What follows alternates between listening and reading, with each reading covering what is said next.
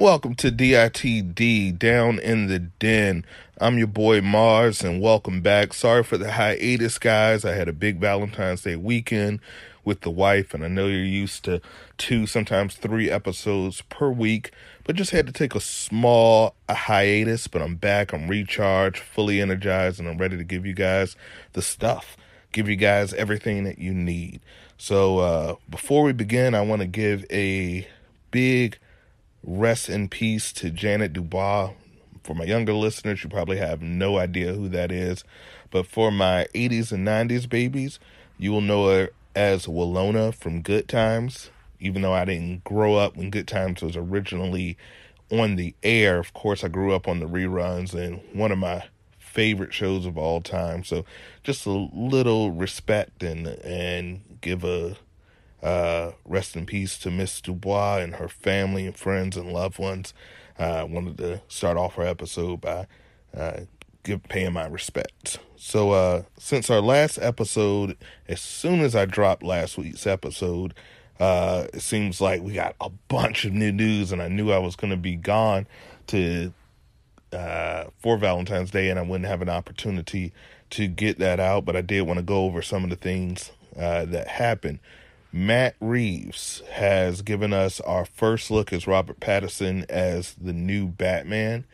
And it was a brief glimpse. It was in all red shade, so you really couldn't see all of the details of the new Bat costume. But from what I can see, it with the armored look looked very similar to Arkham Knight, uh, the video game, and I think that's where he got the inspiration. Uh, there were some neat things about uh, the costume that I noticed. Number one was the Batman insignia uh, in the chest. It wasn't your Michael Keaton bright yellow Batman of insignia or the more stylized Batman insignia. It looks like it had more function to it.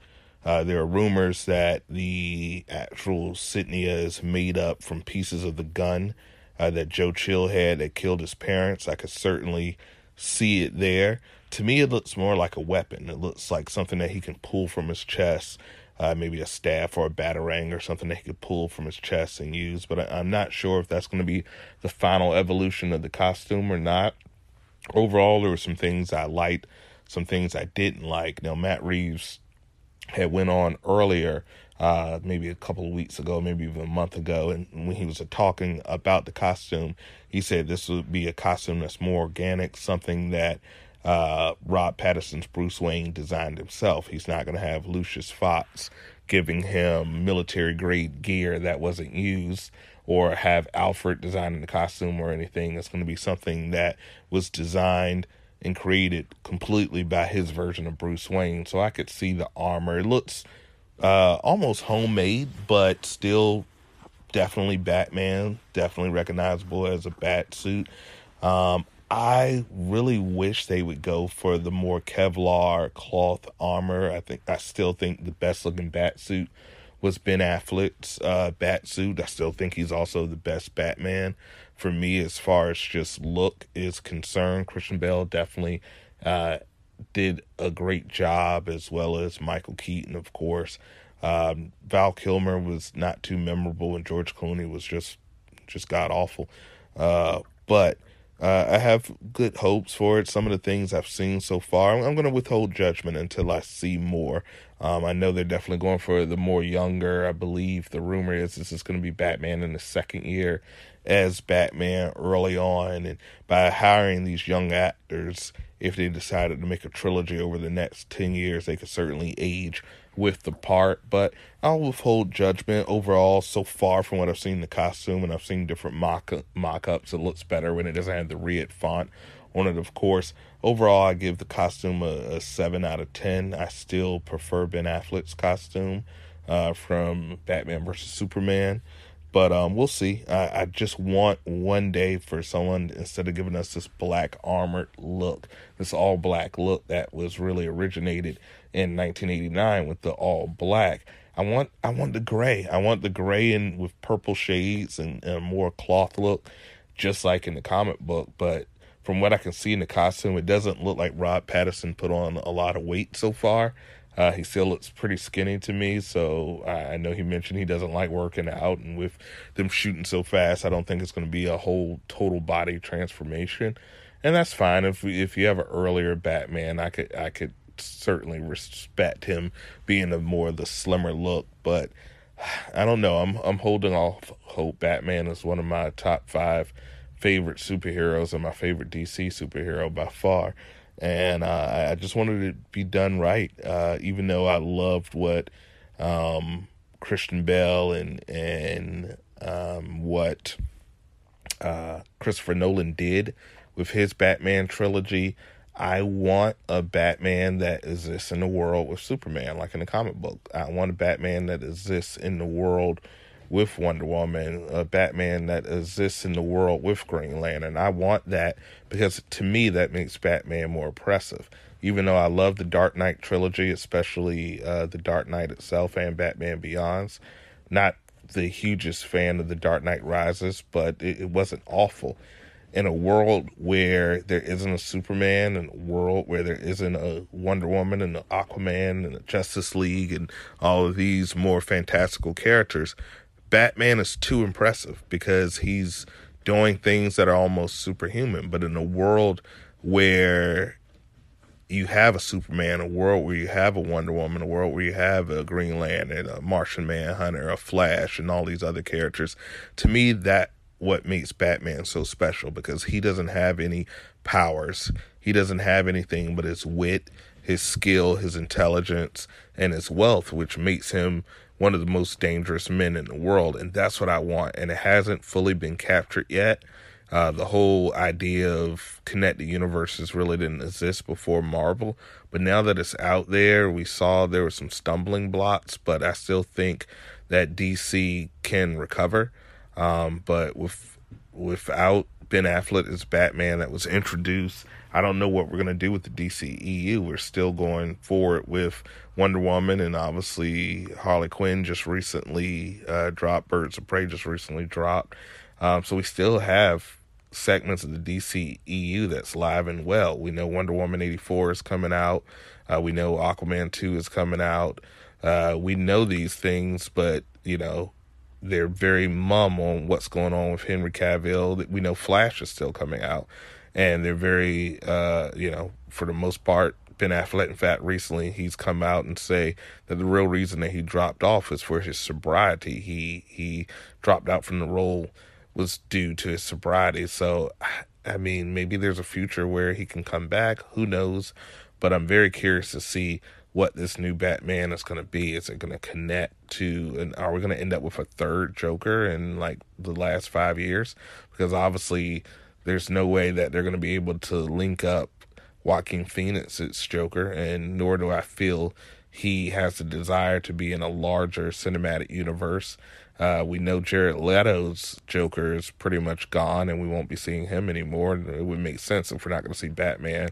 Why are we going to see the Joker? Even though I, I thought it would have been fitting to have him cameo in um, in Harley Quinn, Birds of Prey, but uh, you know, if we're gonna do a Batman, even though the rumored villains, or not rumored, the confirmed villains are gonna be the Riddler, the Penguin, and Catwoman. I don't know if she's gonna be a villain or more of an anti-hero.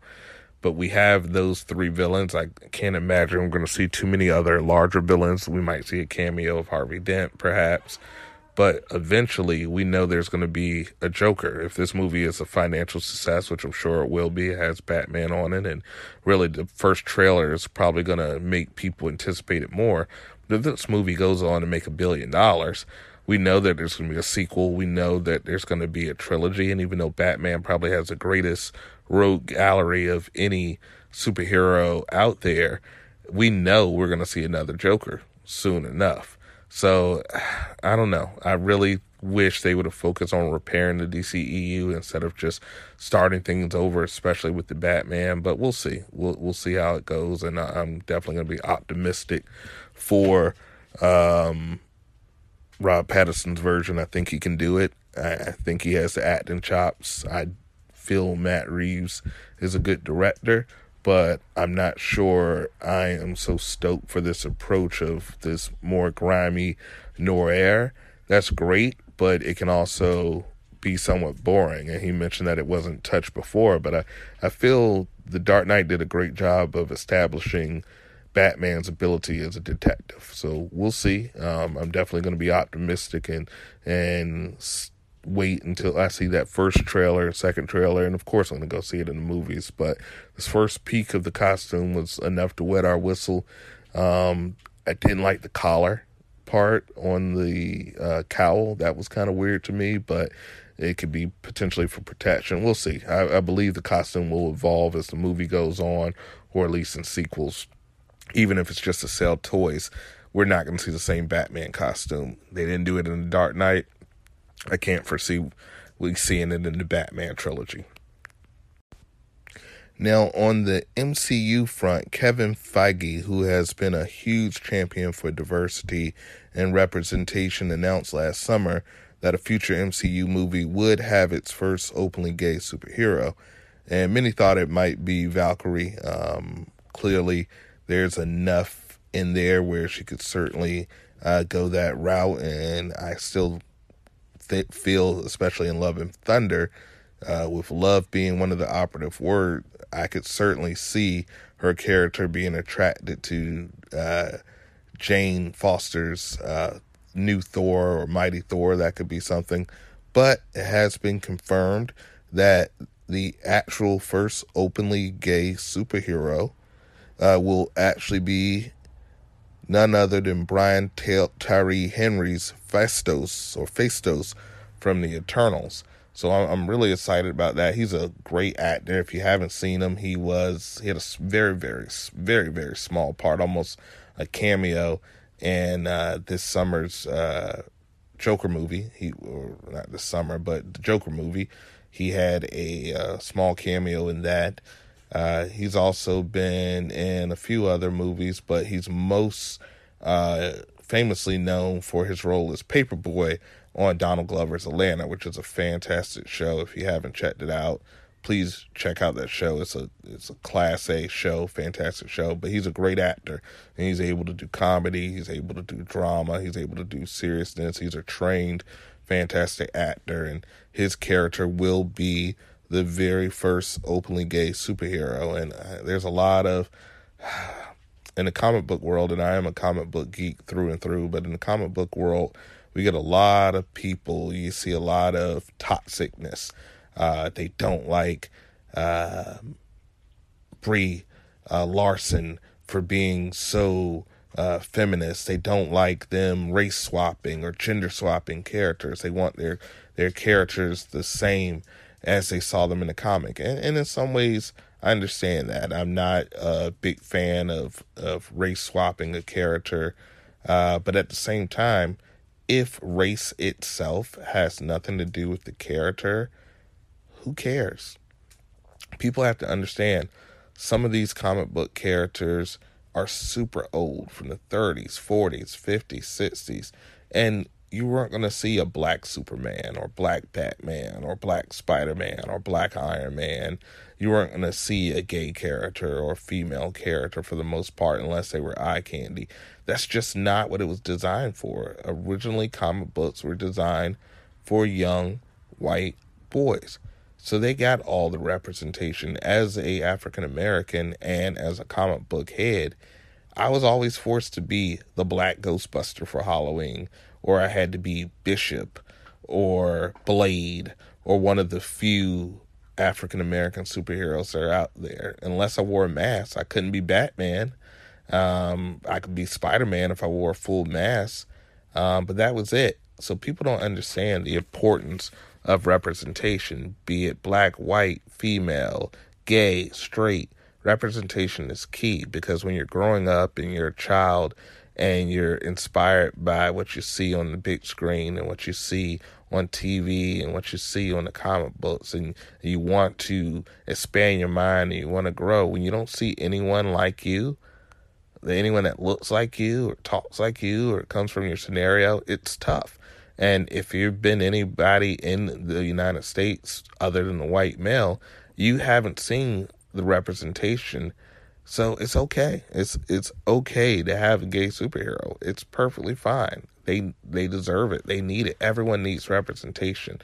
it's perfectly fine to have you know African American superhero. Now, like I said, to swap a character, uh, just to swap makes no sense. But if it doesn't have an impact on that character's story and they can actually uh, really get the characteristics of the character right, one thing that and probably the only redeeming thing about the last Fantastic Four movie where they race swap Michael B. Jordan as the Human Torch.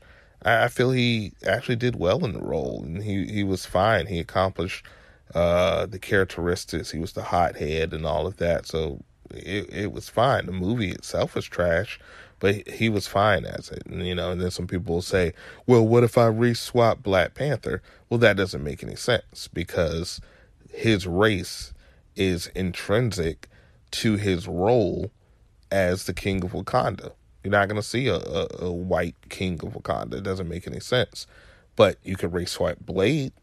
His race has nothing to do with it. So, I mean, it, it really doesn't matter what the color of the person is as long as they really accomplish the role.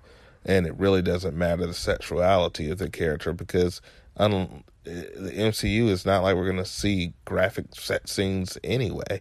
Um, but it's good for representation. So kudos to Kevin Feige and the folks at Marvel. Kudos to uh, Brian Tyree Henry.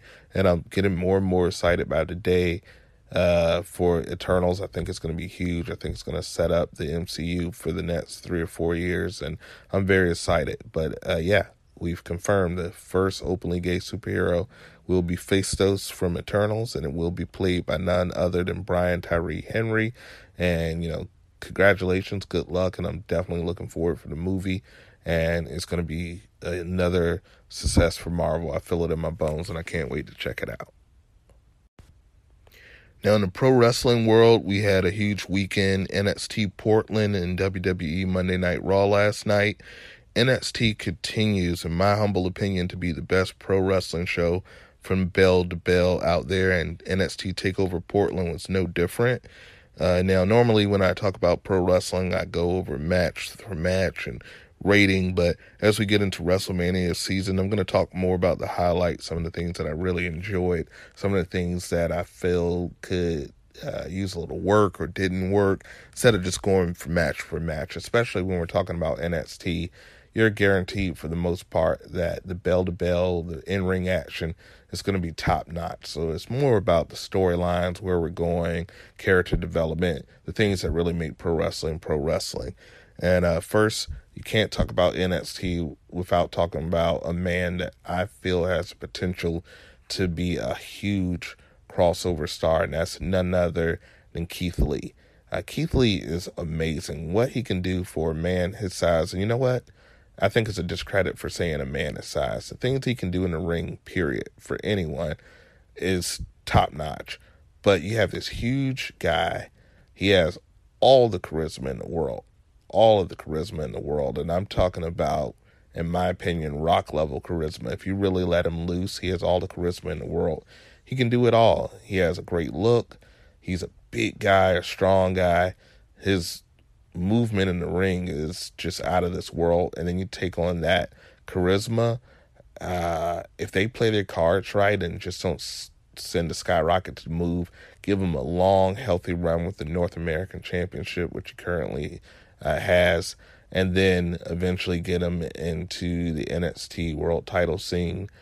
Uh, I feel this guy can be a huge, huge star for the next ten years in this business, and he put on another phenomenal match. Every time he gets in the ring, and I'm sure I'm pronouncing his name right uh, wrong with Dominic Djanovic. I believe every time he gets in the ring and they've had their feuds and their matches, it's magic. You want to see those guys fight and fight and fight and fight forever because they just they're two big stallions that put on a hell of a match every single time when that bell rings. And um, I'm looking forward to see what is the future uh, for Keith Lee, but uh, that was the opening match, and it's very hard to follow. Uh, but they were able to follow it. Gargano and Finn Balor. I knew those two would put on a great match. I never had a question for that.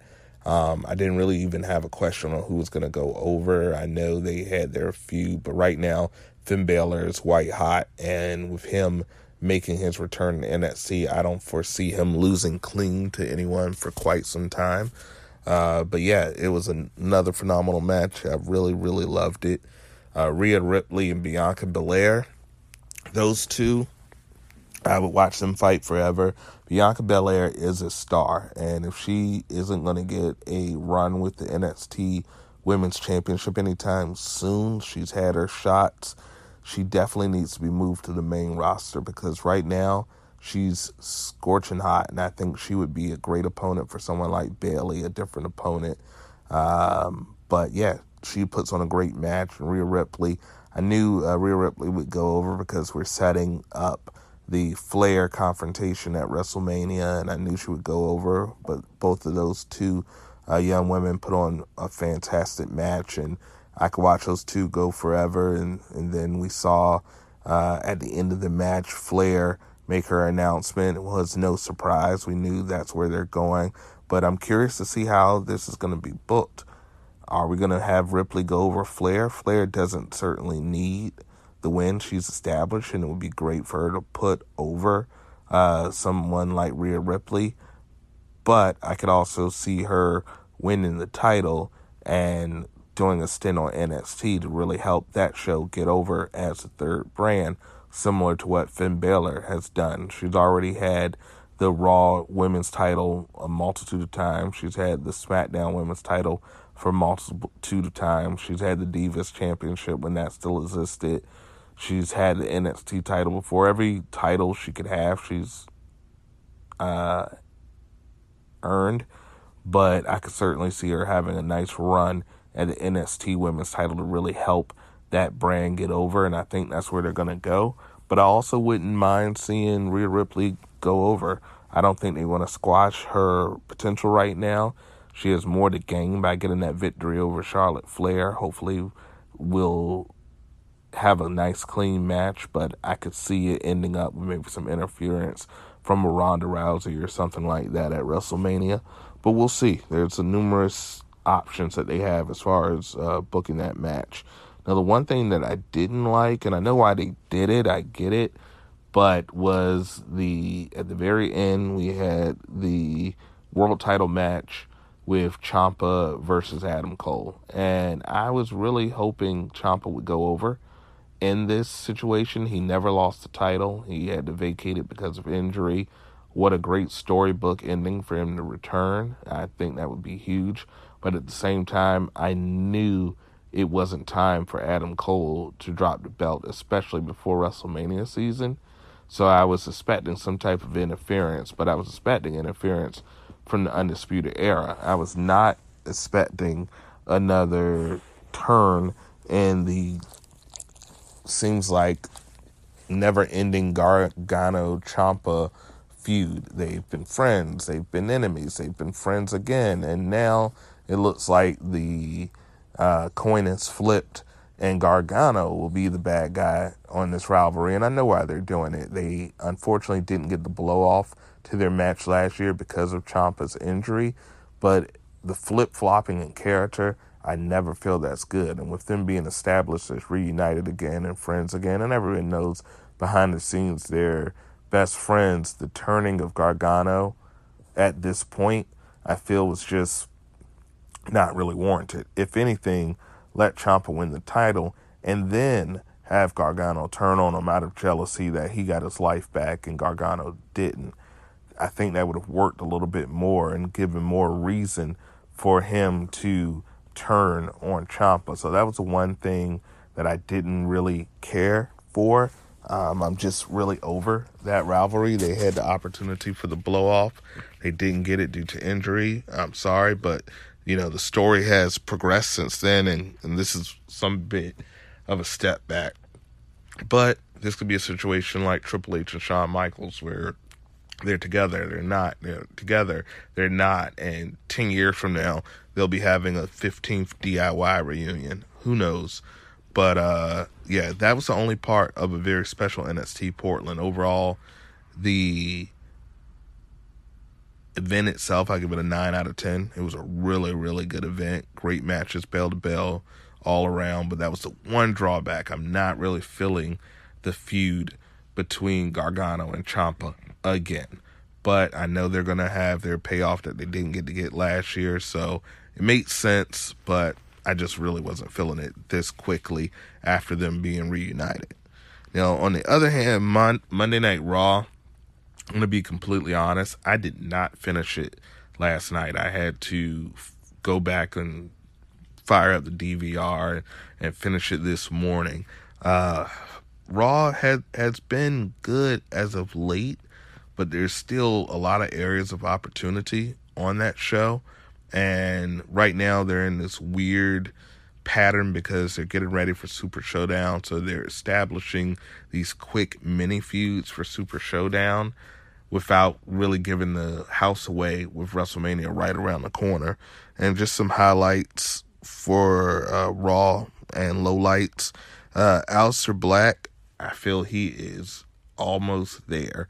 Uh, the matches that he's had previously, with him just being so dominant, uh, really didn't do anything for him. His series of matches with Buddy Murphy were, or I'm sorry, Murphy now, were fantastic. Although I wish he wouldn't have had a clean sweep with those matches. But the match last night was very hard hitting. He actually looked vulnerable, and that's what you need. And, and Vince has the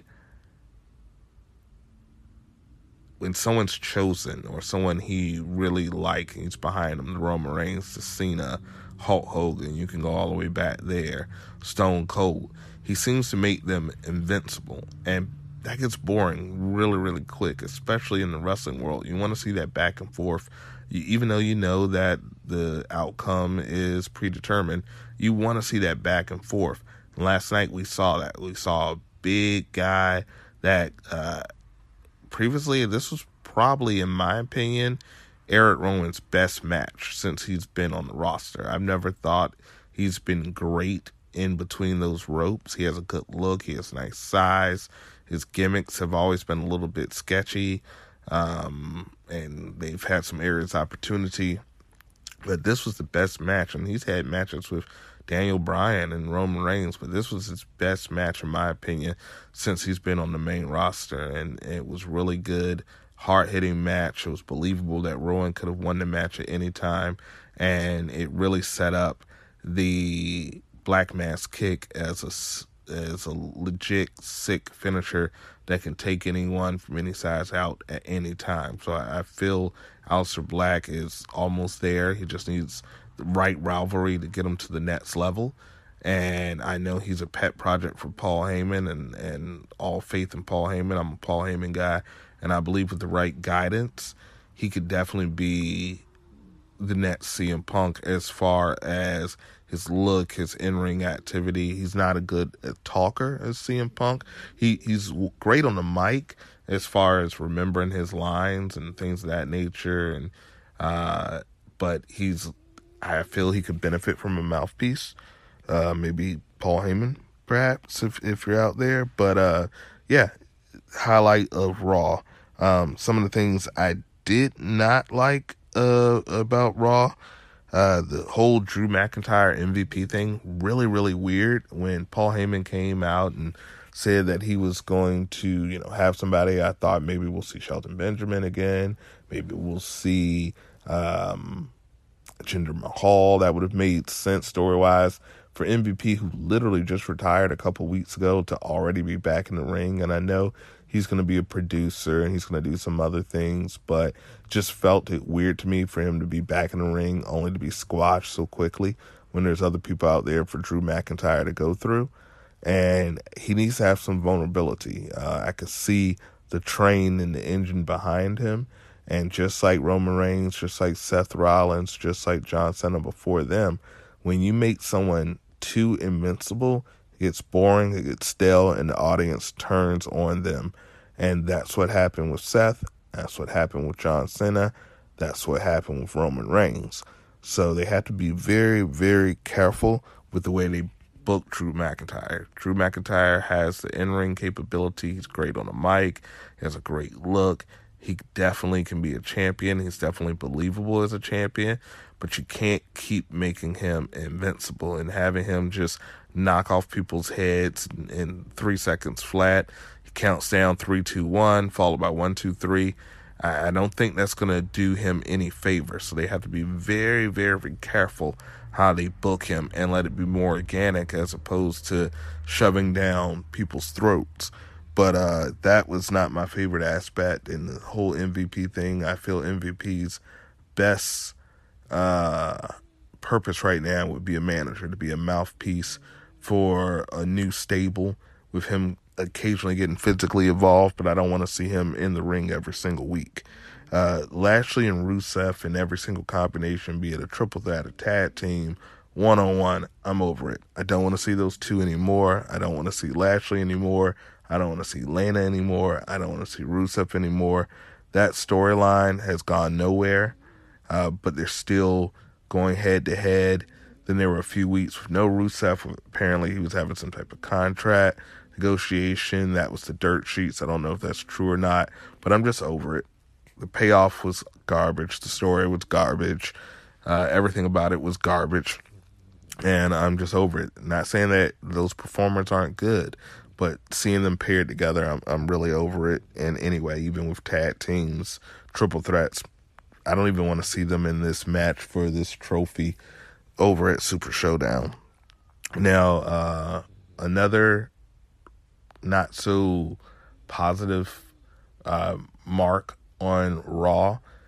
I am not feeling this Monday Night Messiah, Seth Rollins. Does his stable even have a name yet? I know online he said something about the Immortals or something, but I know that's been done in TNA before.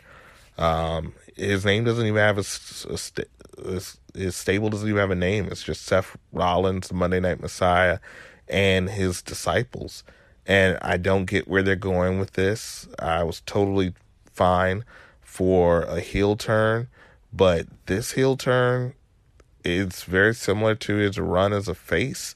It's just not connecting, which is a shame because Seth Rollins has all the tools. He's fine on the mic. He has a great look. He's great in the ring. He has all the tools, but something is just not connecting. And I don't know what it is, but this feud with Kevin Owens and Viking Raiders and sometimes Samoa Joe and sometimes Big Show and sometimes Rey Mysterio. I don't know where they're going with this. I don't know what he has booked for WrestleMania. Um, really, I'm, I'm presuming at this rate it's going to be some type of uh, Seth Rollins versus Kevin Owens, perhaps. But I, I'm this heel turn needs something else. What is he doing? What is his purpose? What is he doing to make people follow him. I mean, AOP were the first ones to be his disciple and follow him, and they didn't even get a shot at the tag belts. For some reason, Murphy and him got the tag belt. So there's there's been a lot of missteps with this heel turn already, and I'm really tired of him versus Kevin Owens every week. Something has to change, and hopefully they'll get it together by Mania. I don't know who his opponent's going to be, but I'm assuming it's going to be some type of Kevin Owens or maybe him in a stable and Kevin Owens and some guys. We'll see. Uh, I know Big Show is rumored to make his return pretty soon to come get vengeance for Seth Rollins and his disciples taking him over. But we'll see. I uh, know one thing that was positive, uh, AJ Styles made his return. I'm so glad he's golden ring, golden on the mic. And the rumors are that AJ Styles will be facing off with The Undertaker at Mania, and I am stoked for that. He already set himself up by naming some of the legends he would take on at Mania and calling himself the new Mr. WrestleMania, which we all know is the nickname for Shawn Michaels. So the story's there. I can see The Undertaker coming out and saying, hey, I faced Shawn Michaels at WrestleMania, perhaps the greatest WrestleMania match of all time, and you are no Mr. WrestleMania you disrespect the legend. How about you face me at WrestleMania? The story's there, and AJ Styles is gold on the mic.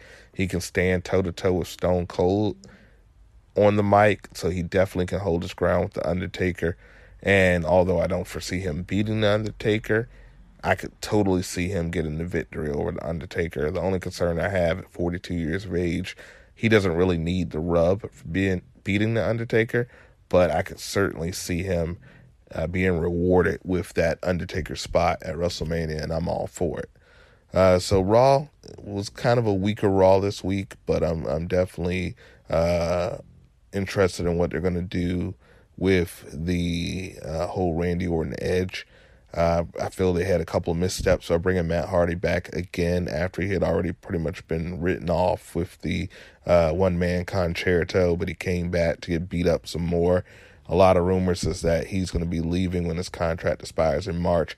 I don't think he is. Now, I've been surprised before when they gave so much of a rub to Dean Ambrose on his way out, but I don't think they're going to give him this much screen time, even if it's him being demolished by Randy Orton to have him leave and show somewhere like AEW. I think they would just let him sit on the shelf and let his uh, contract expire. So I think this is going to be leading to another transformation, maybe a broken Matt. Uh, because remember, he hasn't done broken Matt. He did woken Matt, which is slightly different variant. So I think that's what we're leading.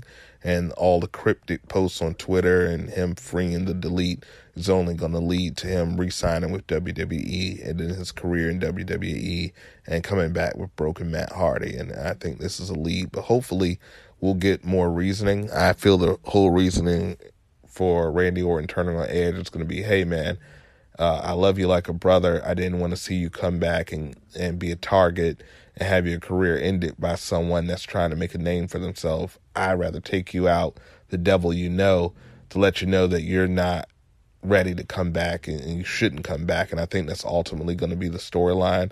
But we need to get some payoff quickly. We need to get some payoff and confrontation. If they're going to do him confronting other people each week to keep Edge off of TV, I'm fine with that. But of all people, I don't think it should be Matt Hardy. Uh, people forget Matt Hardy and Edge had a real life rivalry over Lita and had several brutal matches in the early 2000s over Lita. And for him to be the first one to come to Edge defense makes no sense. He certainly could have been one one week, and then this week they could have had D-Von Dudley come out. D-Von Dudley is still with the company. Hey, me and Edge and Christian and my brother Bubba Ray, we tore down WrestleMania, uh, we tore down TLC. How could you do this to someone? Boom, he gets the Con-Chair-To. The next week, Edge, I don't, I'm sorry, not Edge, Christian. I don't know Christian can take bumps if he's medically cleared, but you could do something where, you know, he confronts him and then at the end, you know, you see him being dragged by Randy Orton. There's something that he can do if he's not able to take a bump where you can still, you know, have him being demolished by Randy Orton. And then maybe in the fourth week, you have Beth Phoenix come confront him. You know, this is my husband. How could you do this? And then how nasty it would be for her to get a Randy Orton. He would get so much heat if he gave Beth Phoenix a RKO and, and hit her with the chair. And that leads to Edge coming back. Edge saying, I didn't know if I can do this, but after you took out Matt Hardy, after you took out D-Von Dudley, after you took out Christian and my wife, I'm going to destroy you and have a brutal street fight at WrestleMania, Edge and jeans, Randy Orton and jeans, uh, and just have a bloody, brutal street fight. That's what I want for WrestleMania, and that's how I would book Edge versus Randy Orton. Have Randy Orton just taken out friends and family of Red. Take out Christian, take out Matt, take out D-Von Dudley, take out Beth Phoenix, only for Edge to come back and just brutalize Randy Orton at Mania. That's what I want to see. So uh, overall, uh, Raw not my favorite uh, this week. They have been doing very well, but they kind of dropped the ball this time. Uh, I give Raw a five out of ten, and of course, I give uh, NXT Takeover a, a nine out of ten. It was very good. But that's all we have for this week's episode. Thank you guys so much for listening. Remember, subscribe to this podcast, like and share, uh, leave comments. We want to grow. We want to be that podcast. We're here for you. And thank you for listening. And as always, deuces.